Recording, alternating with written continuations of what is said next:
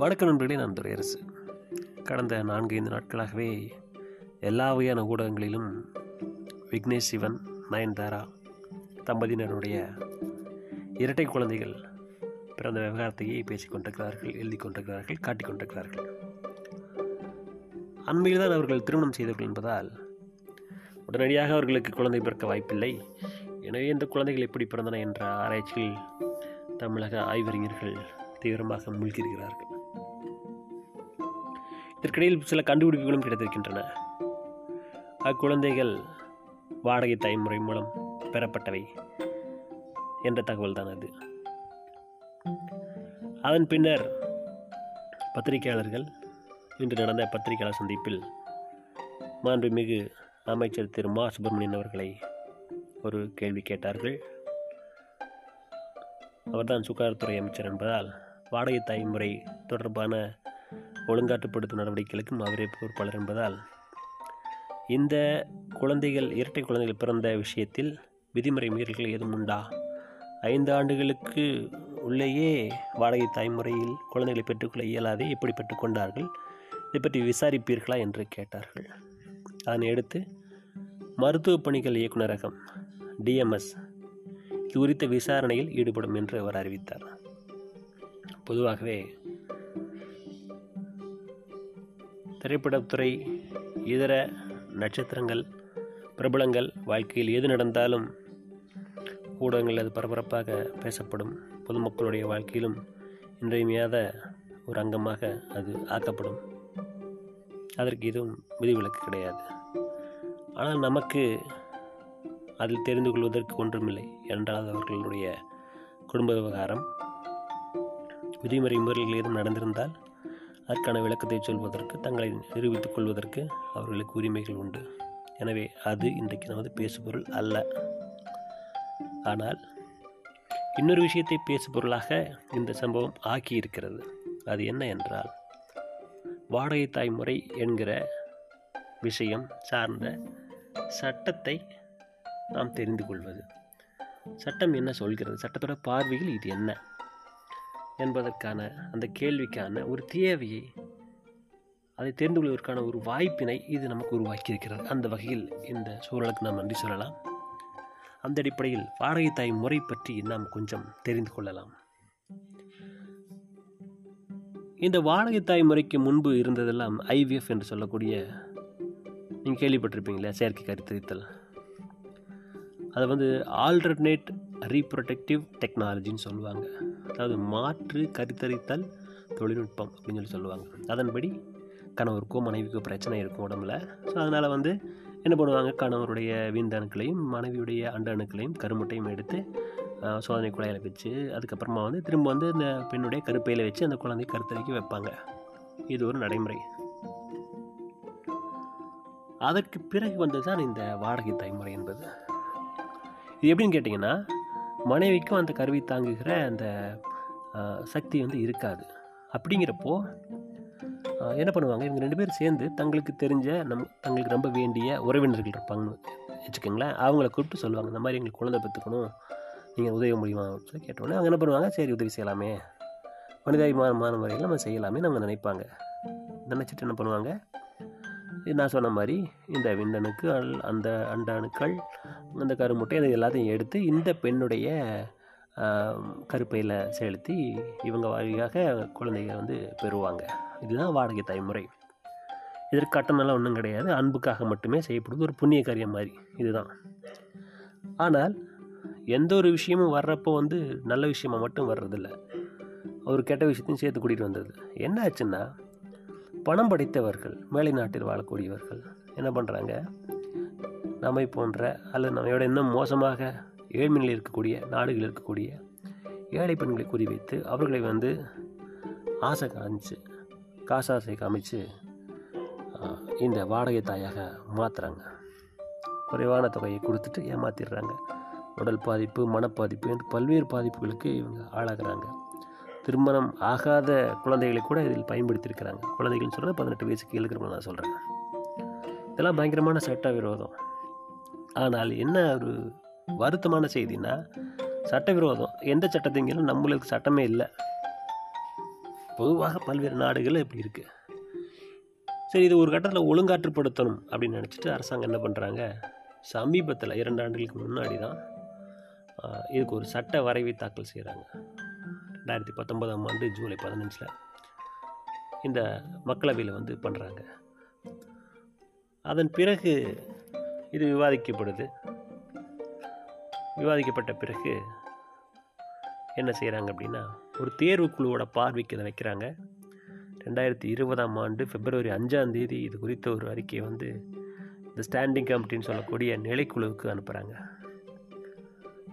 அதன் பிறகு ரெண்டாயிரத்தி இருபத்தொன்னில் குளிர்கால கூட்டத்தொடரில் மக்களவை மாநிலங்களவை ஆகிய இரண்டு அவைகளிலுமே ஏக்கமானதாக இது ஏற்றுக்கொள்ளப்படுகிறது. ஜனவரி ரெண்டாயிரத்தி இருபத்தி இந்த சட்டம் வந்து நடைமுறைக்கு வருது. மலட்டுத்தன்மை பிரச்சனைனாலோ அல்லது வேறு ஏதாவது உடல் சார்ந்த பிரச்சனை இருக்குது அப்படின்னாலோ மட்டும்தான் இந்த வாடகை தாய்முறைக்கான வாசல் நமக்கு திறக்கும். எந்த வகையான வணிக ரீதியிலான பண பயன்களுக்காக வாடகை தாய்முறை கையாளவோ பயன்படுத்தவோ முடியாது. வாடகை தாய்முறையில் குழந்தை பிறந்துவிட்டால் சட்டப்படி அந்த குழந்தை வந்து அந்த பெற்றோருக்கு பிறந்த குழந்தையாகவே கருதப்படும். அதாவது பயாலஜிக்கல் சைல்டுன்னு சொல்லுவோம் இல்லையா? அதுதான். சரி இதற்கான தகுதிகள்லாம் என்னென்ன அப்படின்னா கல்யாணம் ஆனவங்களாக தான் இருக்கணும். திருமணம் ஆகாதவங்க வந்து வாடகை தலைமுறையில் குழந்தை பெற்றுக்க முடியாது. திருமணமாகி ஒரு அஞ்சு ஆண்டுகளாவது நிறைவு பெற்றிருக்கணும். மனைவியோட வயசு வந்து இருபத்தஞ்சிலிருந்து ஐம்பது வயதுக்குள்ளும் கணவரின் வயது இருபத்தி ஆறிலிருந்து ஐம்பத்தைந்து வயதுக்குள்ளும் இருக்க வேண்டும். இவர்களுக்கு ஏற்கனவே குழந்தைகள் இருக்கக்கூடாது. தத்து குழந்தை உட்பட வாடகை தலைமுறையில் பெற்ற குழந்தை உட்பட அல்லது சொந்த த குழந்தை உட்பட எந்த வகையான குழந்தையாகவும் இருக்கக்கூடாது.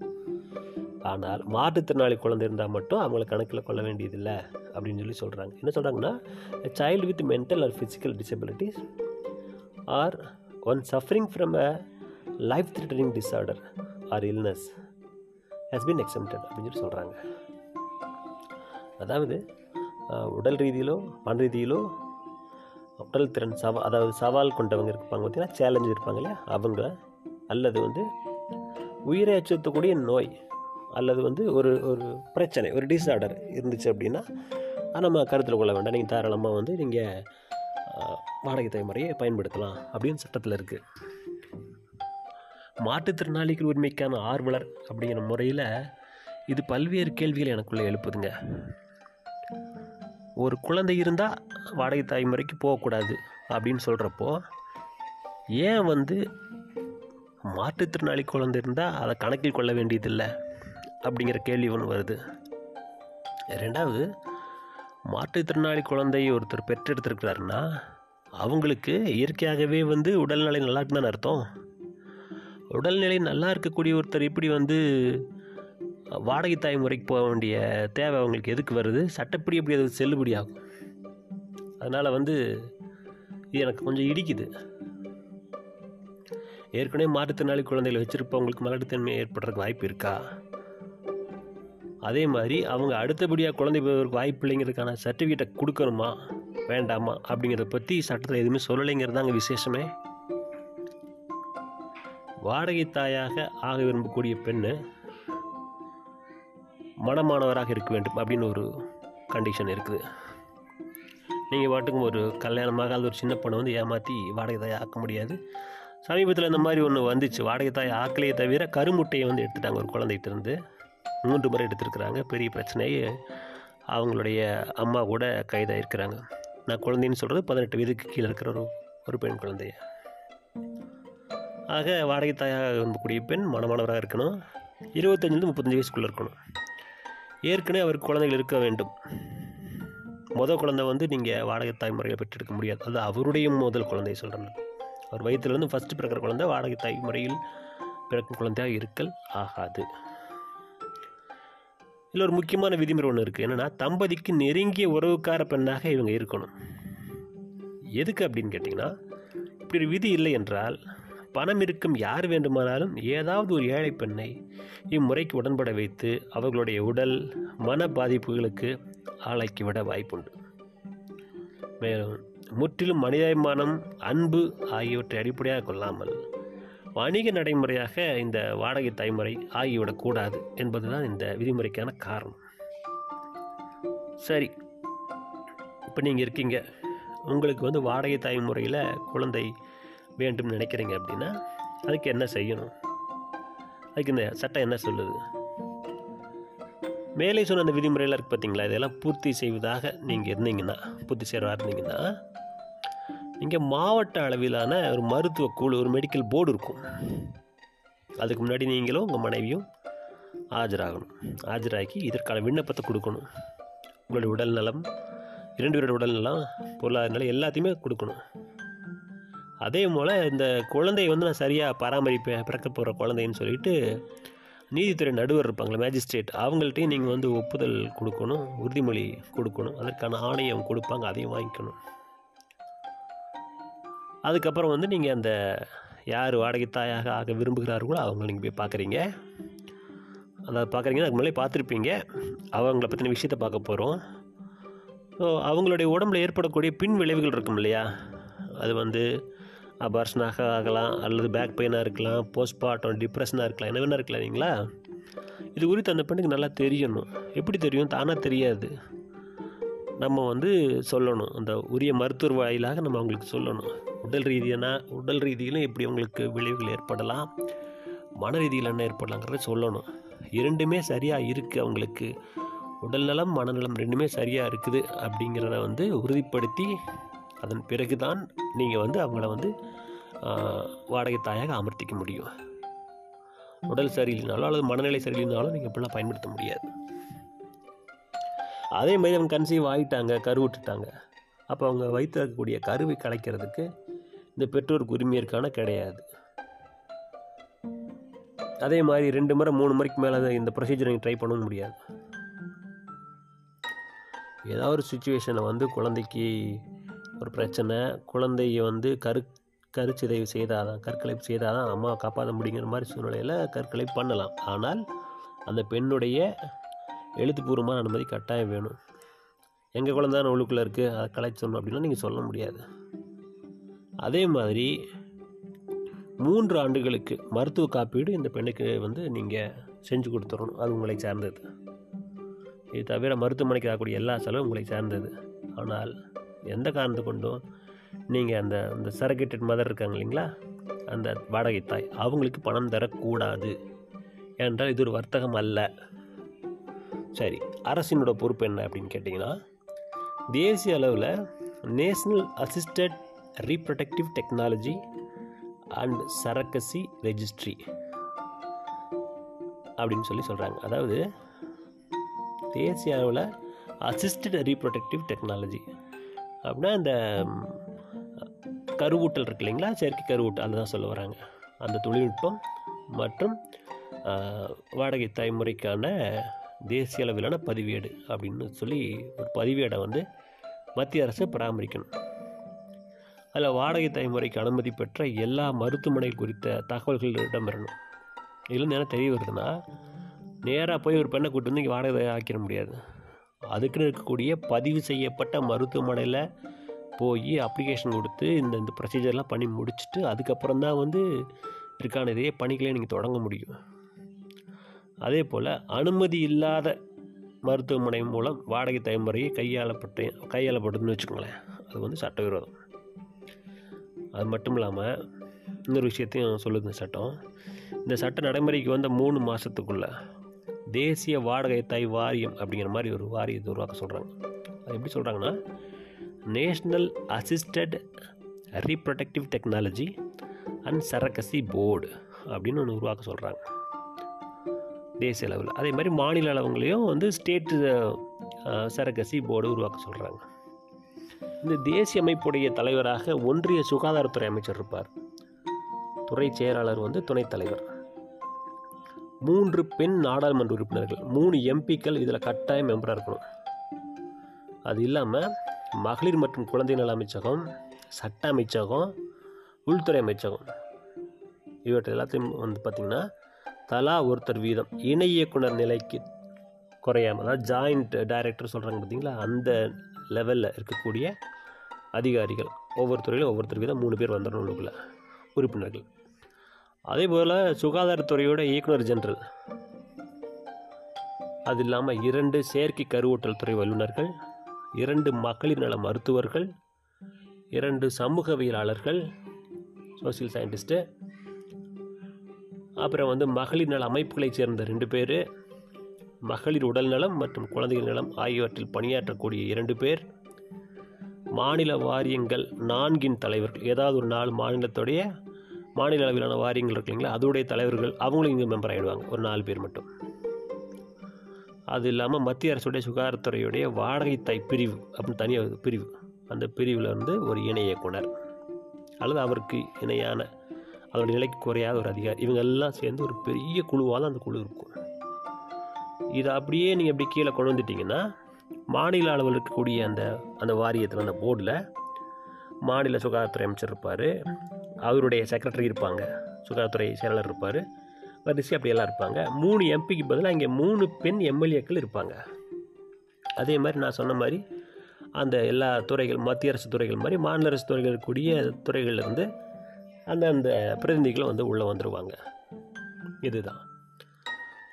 இந்த அமைப்புகளை உருவாக்கப்பட்ட பிறகு இவங்க என்ன பண்ணுவாங்கன்னா வாடகை தாய் முறையை ஒழுங்காற்றுப்படுத்துவதற்கான விதிமுறைகளை உருவாக்குவாங்க. நிறைய துணை விதிகளும் வேணும் இல்லையா? ஏன்னா ஒரு பேர் ஆக்ட் அப்படிங்கிறது அடிப்படையான விதியாக இருக்கும். அதிலிருந்து இந்த இந்த சட்டத்தை சிறந்த முறையில் நடைமுறைப்படுத்துவதற்கான துணை விதிகளை உருவாக்க வேண்டிய தேவை இருக்குது அதெல்லாம் அவங்க பண்ணணும். அது மாதிரி நான்கு மாதங்களுக்கு ஒரு முறையாவது இந்த வாரியத்தோட கூட்டம் வந்து நடக்கணும். நான் ஒரு வருஷத்துக்கு வந்து நாலு மாதத்துக்கு ஒரு முறையாவது நடக்கணும். அப்படின்னா மூணு முறை நடக்கணும்னு வச்சுக்கோங்களேன் ஆண்டுக்கு. இந்த வாடகை தலைமுறையை கையாள இருக்கக்கூடிய மருத்துவமனைகள் இது போன்ற அமைப்புகள் உருவாக்கப்பட்டதுலேருந்து அறுபது நாளைக்குள்ள பதிவுக்கு விண்ணப்பிச்சிடணும். ஒரு ஒரு பேச்சுக்கு இப்படி பார்ப்போமே இப்போது தமிழ்நாட்டில் அப்படி ஒரு அமைப்பே இல்லை ஒரு பேச்சுக்கு. எனக்கு அது இருக்கான்னு எனக்கு தெரியல. அமைப்பே இல்லை அப்படின்னா எந்த மருத்துவமனை அங்கே ரெஜிஸ்டர் பண்ண முடியும்? அப்படிங்கிறப்போ அப்போ வாடகை தலைமுறை யாராவது பயன்படுத்தினாங்கன்னா அவங்கள யாரும் தண்டிக்கிறது அல்லது கண்டிக்கிறது? இதெல்லாம் பிரச்சனை இருக்குது இது வந்து சட்டத்துடைய அடிப்படையான விஷயங்கள் மட்டும் நான் சொல்லிகிட்ருக்கிறேன் இந்த அறுபது நாட்களுக்குள்ளே இவங்க வந்து பதிஞ்சிடணும் தங்களை வந்து சரக்கசிக்கான ஹாஸ்பிட்டலில் பதிஞ்சுக்கணும். இதில் ஏதாச்சும் விதிமுறைகள் மீறினாலோ அல்லது வணிக ரீதியில் கருமுட்டைகளை விற்றாலோ அல்லது வாடகை தாய் முறையில் பிறந்த குழந்தை வந்து அனாதையாக ஆக்கப்பட்டாலோ சம்மந்தப்பட்ட எல்லாருக்கும் அந்த மருத்துவமனை அந்த மகப்பேறு மருத்துவர் இந்த செயற்கை கருவூட்டல் வல்லுநர் இருந்தாங்கன்னா அவங்க அப்புறம் வந்து இந்த யார் குழந்தைன்னு சொல்லி போய் நின்னாங்களோ அந்த கணவன் மனைவி இதுக்கு உதவி செஞ்ச எல்லா பேருக்கும் வந்து கட்டாயமாக பத்து ஆண்டுகள் சிறை தண்டனை பத்து லட்ச ரூபா அபராதம் உண்டு. இதில் என்ன ஒரு ஸ்பெஷல்னு கேட்டிங்கன்னா இந்த விஷயத்தில் இந்திய குற்றவியல் விசாரணை முறை சட்டம் இருக்கு இல்லையா சிஆர்பிசி அதன் கீழே வந்து விசாரிக்கிறதுக்கு இந்த இந்த வாரியம்லாம் சொன்னோம் பார்த்தீங்களா அவங்களுக்கெல்லாம் முழு அதிகாரம் இருக்குது எப்படி வந்து நீங்கள் நம்ம வருமான வரித்துறைக்கு அமலாக்கப்பு துறையில் இருக்கு இல்லைங்களா? பிரிவு அவங்களுக்கு வந்து அரசு பண்ணுறதுக்கு ஒரு அதிகாரம் இருக்குதோ அதே போல் இவங்களுக்கும் வந்து இந்திய குற்றவியல் விசாரணை நடைமுறை சட்டத்தின்படி இந்த விஷயத்தில் வந்து அதிகாரம் கொடுக்கப்பட்டிருக்கு. அதே போல் கருவில் இருக்கக்கூடிய குழந்தை வந்து ஆனா பெண்ணான்னு சொல்கிறாங்கன்னு வச்சுங்களேன் கருவில் இருக்கும் குழந்தையுடைய பாலினத்தை கண்டுபிடித்து வெளியே சொல்வதை தடுப்பதற்கான சட்டம் ஒரு சட்டம் இருக்குது அந்த சட்டத்தின் கீழேயும் வந்து கிரிமினல் ஆக்ஷன் எடுத்துருவாங்க. ஆக இந்த விஷயங்கள் எதையுமே நம்ம தெரியாமல் இனிமேல் இருக்கக்கூடாதுங்க. இருக்க முடியாதுங்க. ஏன்னா மருத்துவம் பெரிய அளவில் வளர்ந்துட்டு இருக்குது. அறிவியல் பெரிய அளவில் வளர்ந்துட்டு இருக்குது. டெக்னாலஜி பெரிய அளவில் வள- வளர்ந்துட்டு இருக்குது. இந்த மாதிரியான சூழ்நிலையில் நமது பிரச்சனைகள் அவற்றுக்கான தீர்வுகள் நவீன தீர்வுகளாக இருக்கிற பொழுது அதை சார்ந்த சட்ட விஷயங்களை தெரிந்து கொள்வது ரொம்ப ரொம்ப அவசியமானது அந்த அடிப்படையில் மட்டுமே இந்த பதிவை நான் உங்களுக்கு நான் வழங்கியிருக்கிறேன். ஒவ்வொரு சூழலும் வருகிற பொழுது அதை சார்ந்த சட்ட விஷயங்களை அது சார்ந்த சமூகம் சார்ந்த விஷயங்களை நாம் தெரிந்து கொள்ள வேண்டும்.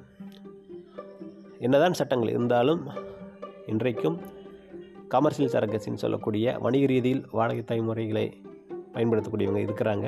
அவர்களுக்கு எதிராக அரசாங்கம் தனது சாட்டை சுழற்ற வேண்டும் என்பதுதான் ஒரு சமூக ஆர்வலனான எனக்கு இருக்கக்கூடிய ஒரே ஒரு வேண்டுகோள். ஏனென்றால் தாய்மை என்பது ஒரு அற்புதமான விஷயம். முழுக்க முழுக்க அன்பு மட்டுமே அடிப்படையாக கொண்ட ஒரு விஷயம். அதை அன்பு அன்பின் பொருட்டு ஒருத்தருக்கு கொடுக்கலாமே தவிர பணத்தின் பொருட்டு கொடுத்தா அதில் எப்படி பார்த்தாலும் உங்களுக்கு வந்து காயம் ஆவதை தடுக்கவே முடியாது. மனதளவில் உடலளவில் எல்லா வகையான பாதிப்புக்கும் வந்து வாய்ப்பு இருக்குது எனவே இது முறையாக நடத்தப்பட வேண்டும். அன்பை தவிர வேறு எந்த வகை வகையில் வழியிலும் வந்து இந்த வாடகை தலைமுறை நடத்தப்படக்கூடாது. அப்படிங்கிறத நமது வேண்டுகோள் விருப்பம். அடுத்த ஒரு பதிவில் சந்திப்போம். நன்றி வணக்கம்.